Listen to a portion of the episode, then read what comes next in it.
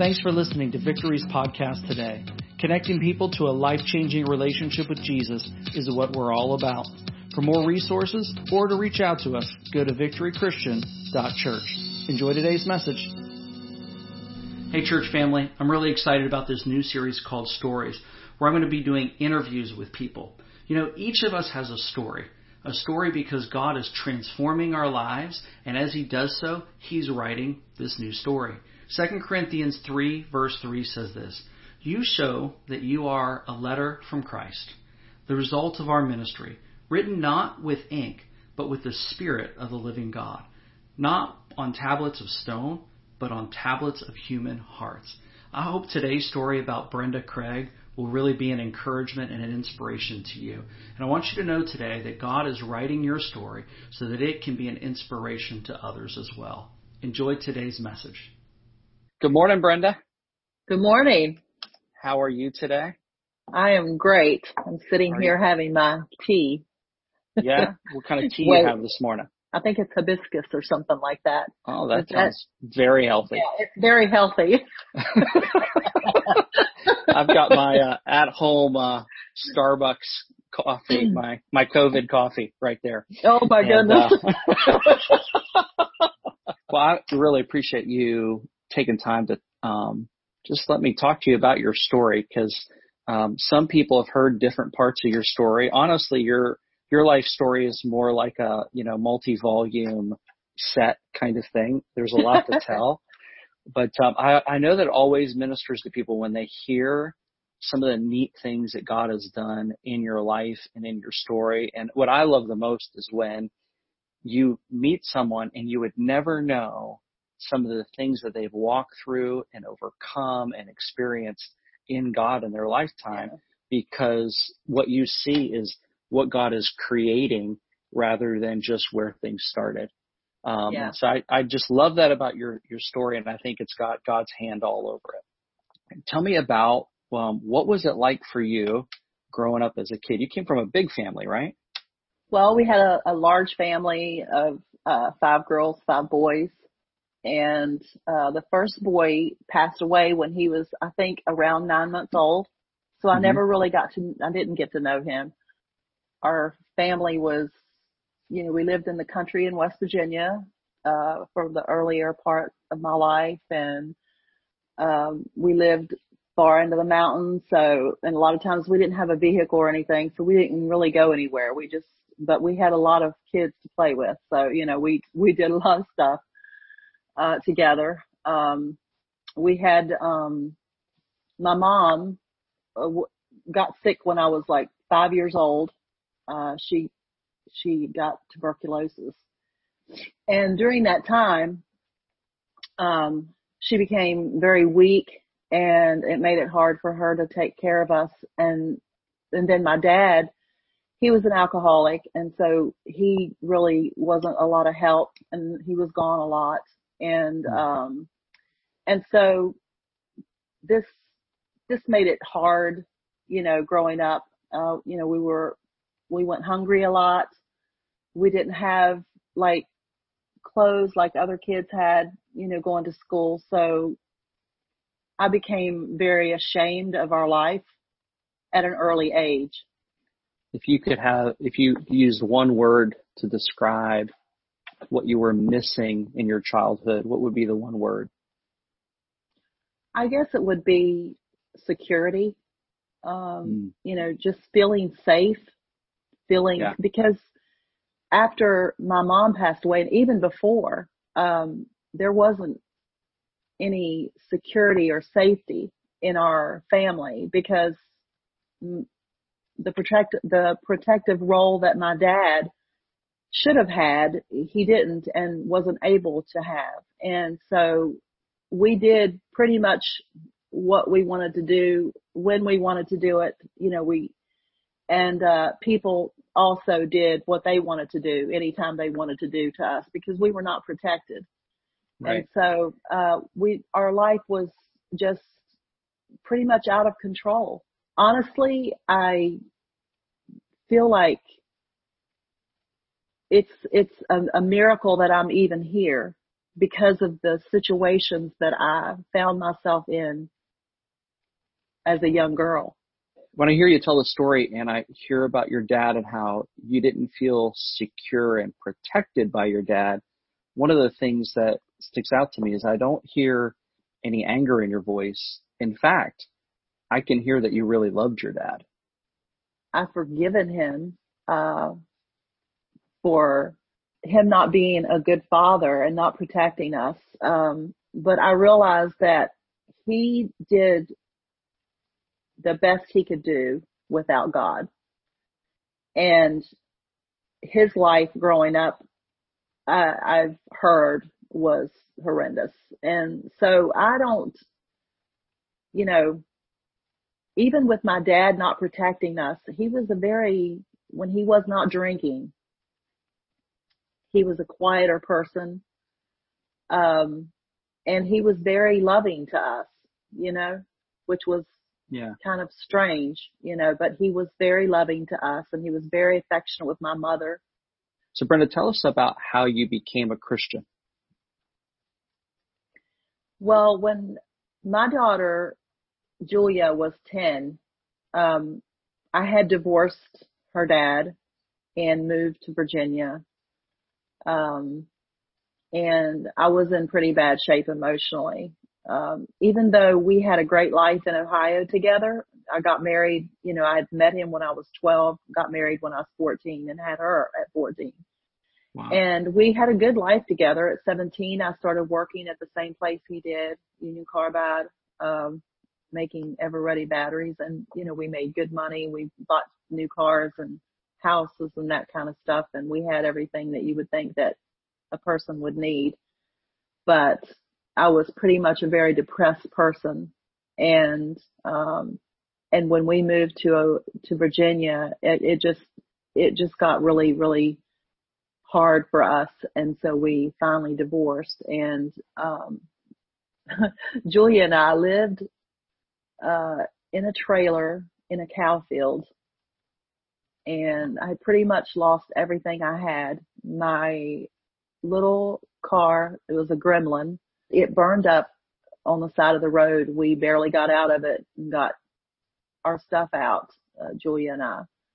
It just felt like that was such a low point in my life. I remember one evening sitting on the couch with her and she just began to cry like she was weeping and I couldn't even figure out what had happened. I didn't know what happened to her and she's, and I said, why are you crying, Julia? And she, um, she said, because you're going to die. And I was like, well, yeah, everybody's going to die, you know. And she said, but you are really going to die. Oh. And I said, what does that mean? And she said, well, she said, when I die, I'm going to be with Jesus. But when you die, you're not. And I won't see you. And I want you to be saved like me. And uh, that just, oh, I, and at that point, I would have done anything to, to keep her from crying. And I said, yeah, I tell you what, just, I'll go to church with you next Sunday because my older sister was taking her to church and she, in fact, when we lived in Ohio, I had a best friend who was a Christian and who always witnessed to me, but I was like, you know, brushed her off mostly. And, um, cause I didn't believe in God. In fact, I thought he was a male chauvinist pig if he was real. So I really did not have a love for God at all or an understanding of him at all. And so when she, when I promised her that, it seemed to calm her down. And I guess it gave her hope for me because she could see that I was at her, she, at the age of 10, she had so much more wisdom than me because she had the Holy Spirit, you know, and right she knew things that I didn't know. And so I went to church and I, I would say it was probably within the first two visits. I just, I felt God just drawing me and I, I just, I just surrendered my life and it wasn't long after that that, um, the, the guy that I had been dating some, which was going to be my next husband, he went to the same church and he asked God to take care of, of me and Julia. Mm. And God said to him, you take care of them. And he, he thought, how am I going to do that? She won't even talk to me because he was the first nice guy I had a really, well, I had met nice people, but he was a Christian that had kind of turned away from God, but he talked to me about things about God when we dated. He talked to me about demons and angels and all these things. And it was kind of scary to me. And I thought he was a little crazy. And so I ended up thinking that maybe he was going to kill me. And because I had watched too many weird movies. And he took me out. He said, well, you just go out with me one more time. And the whole time I'm thinking any minute now, he's going to, he's going to try to kill me. And I remember we pulled up in the driveway and, um, he said, I want to give you something. And he reached to the back seat and I, my heart stopped because I thought, here comes the gun. Gonna shoot me. I don't know where my imagination came from, but anyway, he hands me a Bible and it was like shocking to me, you know, because I had my name engraved on it. Everything. Wow. No, this is Randy, right? This is Randy, yes. Okay. And, and he, he said, I just wanted to let you know if, cause he knew my car had burned up. He said, if you would like a car, he said, there's one that I can get for you that my uncle has. His uncle was a car dealer. And he said, and it's not very new, but it runs good and you're welcome to have it if you want it. Wow. I was blown away by that kind of kindness because I grew up with people taking from me, you know, not giving, but them taking from me. And so when he gave me the car, he gave me the Bible, I started looking you know, and so a long story short, we ended up getting married. Uh, and he was a good dad to Julia. He really, really loved her. And, um, so now I'm in a second marriage. Yeah. and I'm a Christian though. Now, um, a lot of people know, but maybe not everybody knows that Randy passed away last year. Yeah. Um, how many, how many years were you and Randy married? Uh, we were married 39, I think. That's awesome. You know, it's interesting to me that, um, growing up, what you lacked was security and protection. And the husband yeah. that he provided you and Randy well, he was very security minded. If anybody knew Randy, he always sat in the very back of the church because he wanted to see every door in the place. That's um, right. You know, he worked in the prison systems, you know, um, Lieutenant Craig is how everybody in this work world knew him. Um, you couldn't have got a guy who was more into protection and security than Randy. Yeah. So you became a Christian through your daughter Julia, which is amazing and God has provided you a husband in Randy who's um, given you Matt and Leah as children. Yes. And um, now you're in this place in your life where He's made all these provisions. Um, at this point, is the depression now just gone? Are you just fulfilled, or is there more to do? No, it's funny. I had moments of feeling somewhat normal, uh, but overall, uh, after I had Matt and Leah and they were less than like two years apart and I had some health issues, back surgery and, uh, just different things that was happening during that time. I still had the depression. In fact, it got even worse. And I, I remember it being so bad that I was, that I wasn't sure what to do. In fact, I even thought about taking my own life Mm. But when I thought about that, I thought then who would take care of Matt and Leah? And I thought, God, you know, I, I don't know what to do because I'm a Christian now and I'm still struggling with this depression that I have literally felt since I was a young child. Um, I didn't know what to call it then, but um, I knew that there was something wrong, you know, and um, and there was this one particular day when it was really, really bad. And I was sitting there and I heard, I literally heard God's voice say to me, get up. And I, I was like, get up. I can't get up. And I felt almost hurt that he would tell me to do that, knowing that I couldn't get up. and he said, just be willing. And that phrase just changed my life because I realized that I didn't have to do it by myself. And so it was like, I felt myself yield to that in a sense, like, yes, I'm willing. And as I was being willing in my heart, I literally felt like him picking me up. Like it was a supernatural thing that was happening. And I felt so excited and light. And I thought, I, don't know that I've ever felt like this in my life because when you walk with that depression weighing you down and that's been with you your whole life, to have that like somewhat lifted, it hadn't been lifted all the way, but it had been lifted some. And even that was so much better than anything I'd ever felt before. I just felt like I could do anything, you know. I was starting to get really involved in church, in worship and teaching and in, we would, my sisters and my sister and, uh, my niece, you know, we would write plays together and do women's ministry and all kinds of stuff like that together. It was just really a good time, but I still struggled with a lot of rejection Mm-hmm. things would just happen to me in church, like everybody gets invited but me kind of thing, you know? Yeah.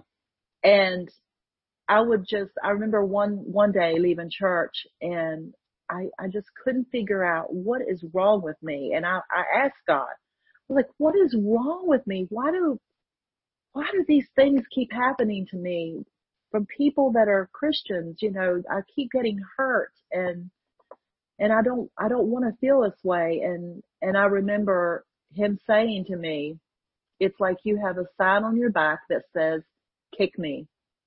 Wow. And I was like, what does that mean exactly?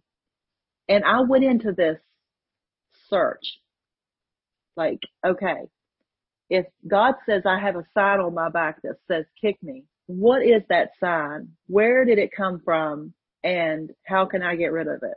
I mean, I began to pray with my niece, Dawn. She would come up almost every day. I prayed in the spirit a lot because at that time I had been baptized in the Holy Spirit the same night my daughter Julia had been. Oh, cool. Um, I was determined that whatever caused this sign to me be on my back, that I was not going to live like that anymore. And at this time now, I'm starting to see, you know, in scripture, um, the power of God. You know, I'm starting to, to see that he loves me and that he has a purpose for me and that I'm valued, you know. Yeah. And so I'm starting to learn things about him. And one, one day, uh, during this time of prayer, he spoke to me so very clearly and he said, you have a spirit of self-pity and I was like, no, surely not me. And the reason that it was hard to detect is because I wasn't verbally, uh, my language wasn't like most people that had self-pity. Like nobody ever comes to see me, you know. Right. Nobody ever does this. I never said those things. I never talked. It was so buried deep in me that I didn't know that I had it. And I don't think without God, anybody could have recognized that in me, but it was very deep in me.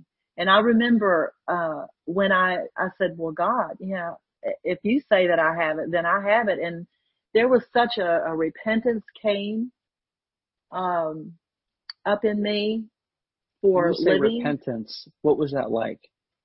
it was the repentance was that I had depended on this thing because biblically my knowledge was, you know, that he showed me it was like a crutch.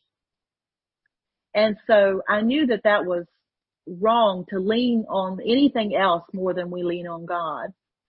And so I just repented for leaning on something that could hurt me. I literally felt like there was a truck on me that had been lifted off. Mm. It was the lightest. It was the, the couch situation was good, was really good, but this was something that I can't even put into words what it felt like. It was yeah. so unbelievable. This feeling that I had because when the self pity came off, what I didn't realize until a few days later when I noticed I wasn't depressed like I had been, I thought, oh my goodness, I know what happened when the self pity left, the depression left. I, I have to say my life really changed drastically after that. This scripture, Philippians 2.13, I want to read this because this is one of yeah. the scriptures that really has ministered to me. It says, for God is working in you, giving you the desire and the power to do what pleases him. And I realized he's, I don't need to like search me myself and like try to figure out what's wrong and what to fix. I wasn't the one that fixed the self pity and the depression. So how can I fix anything else in my life? And so, um, it just helped me to realize God is working in me, you know, as I, you know, uh, and then John 15, the fruit of the spirit, you know, uh, God bears, you know, Jesus bears that fruit in us and that we can't do anything on our own. Those scriptures has really ministered to me because I realize I can't have love for anyone. I can't have love for myself or I can't have peace or joy or any of the fruits of the spirit unless I abide in him, unless I continue and I, I stay right there with him and then he bears the fruits that I'm looking for. He he causes me to have that good character. What I hear you saying is that you you've learned to cooperate with God. Yeah. It's not that you're it's not that you are trying to fix yourself, but that he's the fixer and that when you yeah. cooperate with what he's doing, he empowers you. And I hear you saying how the Holy Spirit and the, the Holy Spirit's involvement in it yeah. and that he would bring something to you and a word to you and you'd cooperate with the Lord. Oh my goodness, yes. Brenda, you've done a lot in the realm of ministry in your lifetime. I think about the amount of time that you've put in the realm of worship, just at Victory alone, and you've led worship plenty of other places um, as well. And I think about the amount of missions that you've done, um, so many trips to Germany and England and places like that. And I think about um, the amount of women's ministry that you have done, conferences um, here, overseas. Um, Living Hope was a, a, life group in our church um, for a long period of time that, that ministered to so many people. Did you, would you have ever seen yourself growing up, or would you have ever seen yourself as a kid growing up to serve God in ministry the way that you have? not at all. that wouldn't have been even in my thinking at all because I was very intimidated by people. Um, I didn't like to talk to people, um, especially, you know, to stand up and speak or stand up and sing in front of people. You know, those things were, were just not not something that I ever even dreamed about doing. But God has been asking me to do things that I can't do, uh, since I met him. And what I've come to realize is that he will always ask me to do things that are bigger than I am because he wants to do those things through me. And, um, he gets the glory, you know, when we allow him to come into our weakness and That's do good. things that we're not capable of. And I literally yeah. know that I'm not capable of any of these things. Uh, and I know that he has even more for me. I know that he's, um, you know, I, sometimes we go through these seasons, even after God has done these miraculous things in our life, we go through these seasons of feeling like we're not doing anything or we're not ever going to do anything more or we're not going to do things that God has spoken to our heart, you know, that we're still not doing. And so you go through those times, but, um, I know that God is faithful to complete the work that he's begun in me, you know, and, um, he's not finished with me yet. In fact, I think some of the greatest things that he'll use me for is yet to come. So. Why do you think God has used you as much as he has? I'm willing. I think when he spoke that to me on the couch and he said, just be willing, that has been a message that has come back to me throughout my walk with him. Just be willing. He doesn't uh, call qualified people, but he qualifies people that he's called. It's neat that you answer the question that way because I thought that would be your answer because a lot of times, a lot of times people think, um, doing anything in ministry, whether it's, um, lay ministry, volunteer ministry, or professional, quote unquote, which I don't prefer that, but you know what I mean by that. Yeah. Any kind of ministry, like there's, there's something special and it's, it's really not because we're all called to serve. And the word ministry is to serve. That's actually yeah. what the word means. Philippians 2 says, um, for we are God's workmanship created in Christ Jesus to do good works, which he create, which he created in advance for us to do.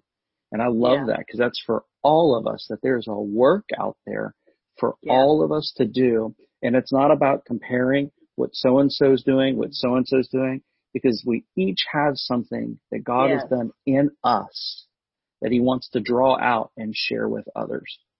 I just, I love that God wants me.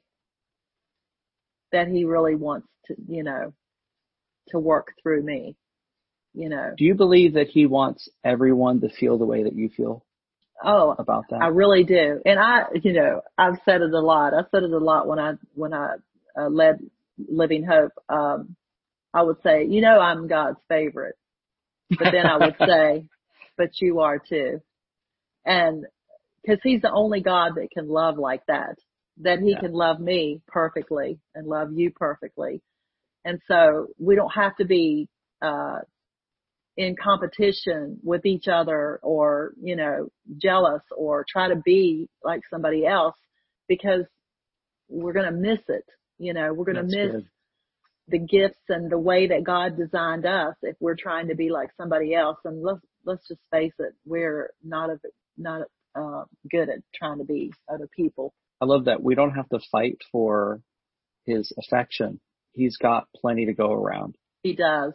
And it took me a long time. I was a late bloomer getting saved almost 30, but I did get it. Brenda, what would you say to the person sitting at home today, um, who's feeling heavy and feeling like life is an uphill battle? I would say, um, be willing to let him help because he's always, always ready to help. But what we don't realize is sometimes we're not ready to let him help. And so we have to be willing and we have to be willing to be vulnerable well, Brenda, thank you for your time today. This was a lot of fun. What's neat is I think people will be able to access it in a really safe place, you know, from the safety of their home or their bedroom or on their phone and that yeah. kind of thing. And, and people need to feel security and protection like we talked about earlier. Yeah. That's awesome. If you're listening today and Brenda's story has really um, touched your life and you feel like there's some more next steps that you need to take in Jesus, we would love to hear from you and we want to walk with you. Uh, would you go to victorychristian.church and click on next steps? Um, like I said, we'd love to hear from you and we want to walk with you, whether it's um, in your journey with Jesus, um, getting baptized, getting connected with a, a group of other people who are following Jesus. We want to create that safe place for you. Thanks so much for listening today. Thanks again for listening. If you'd like to connect with us, just go to victorychristian.church. Have a great day.